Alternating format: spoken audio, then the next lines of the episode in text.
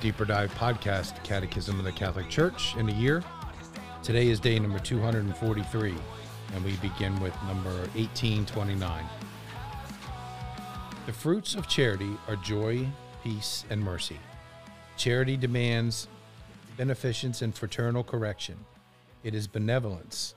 It fosters reciprocity and remains disinterested and generous. It is friendship and communion.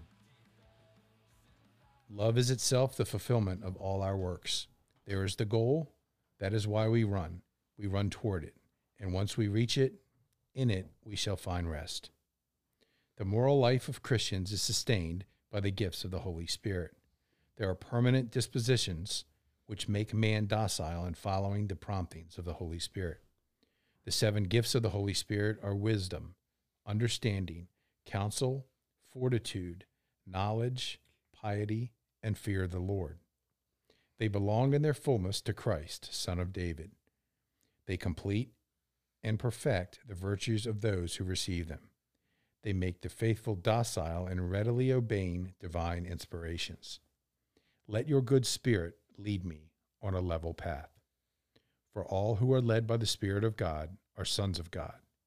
If children, then heirs, heirs of God, and fellow heirs with Christ. The fruits of the Holy Spirit are perfections that the Holy Spirit forms in us as the first fruits of eternal glory. The tradition of the church lists 12 of them charity, joy, peace, patience, kindness, goodness, generosity, gentleness, faithfulness, modesty, self control, and chastity. Father Jack. Thanks, Bill. You know, the, um, I just, uh, we record our RCA lessons from, uh, here at Sacred Heart in La Plata. We have a YouTube channel where they're all posted. And uh, the last couple of years, I've done a class on the Holy Spirit. And one of the things I do is go through the differences between the gifts, charisms, and fruits of the Holy Spirit because they are different things, although these each of these lists have this certain um, certain connection, which is they're named of the Holy Spirit. And so it's important to see the difference in how they live out. And so the as the catechism kind of hints at kind of does express well, uh, the gifts of the Holy Spirit are probably the most important, right? These are well, maybe well, they are the most important for us right now because they are perfections of a disposition uh, to, to how we're meant to live. These seven gifts are constant helps that we always have access to, and and they sit kind of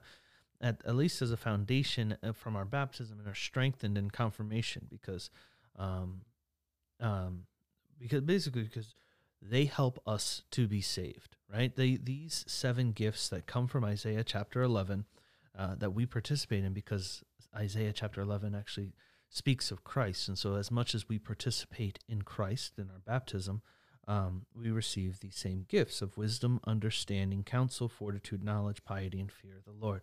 And rather than taking the time, because it, it wouldn't fit our normal uh, eight to 10 minute goal of, of these daily podcasts, of going through each one all together, we look at them as a group and say, each one has a purpose of helping me grow closer to God, right? But they already are a gift. There already are a grace that God puts into my heart.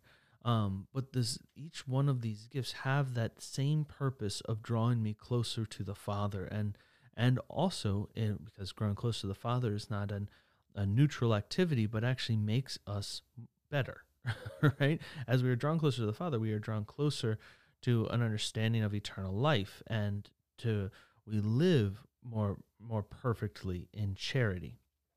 So, how does that all look? Well, because we again, just like faith, which we talked about a few episodes ago, has many understandings. Sometimes these gifts we can talk about them both as gifts and as charisms, such as wisdom or understanding, right, or counsel. Like all of these um, have a certain sense, but we look to the gifts first as saying they help me.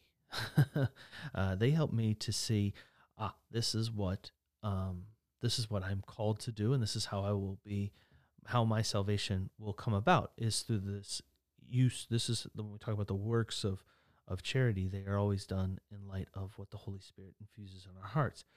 Well, then we have the fruits of the Holy Spirit, which are kind of the exact opposite, right? These aren't stuff the the the joy and peace and chastity and self control and generosity and kindness. These are not uh, stuff we pray for so that we will receive the Holy Spirit, but rather this would be it probably be better described as this is the barometer of how well we are living a life in the Spirit.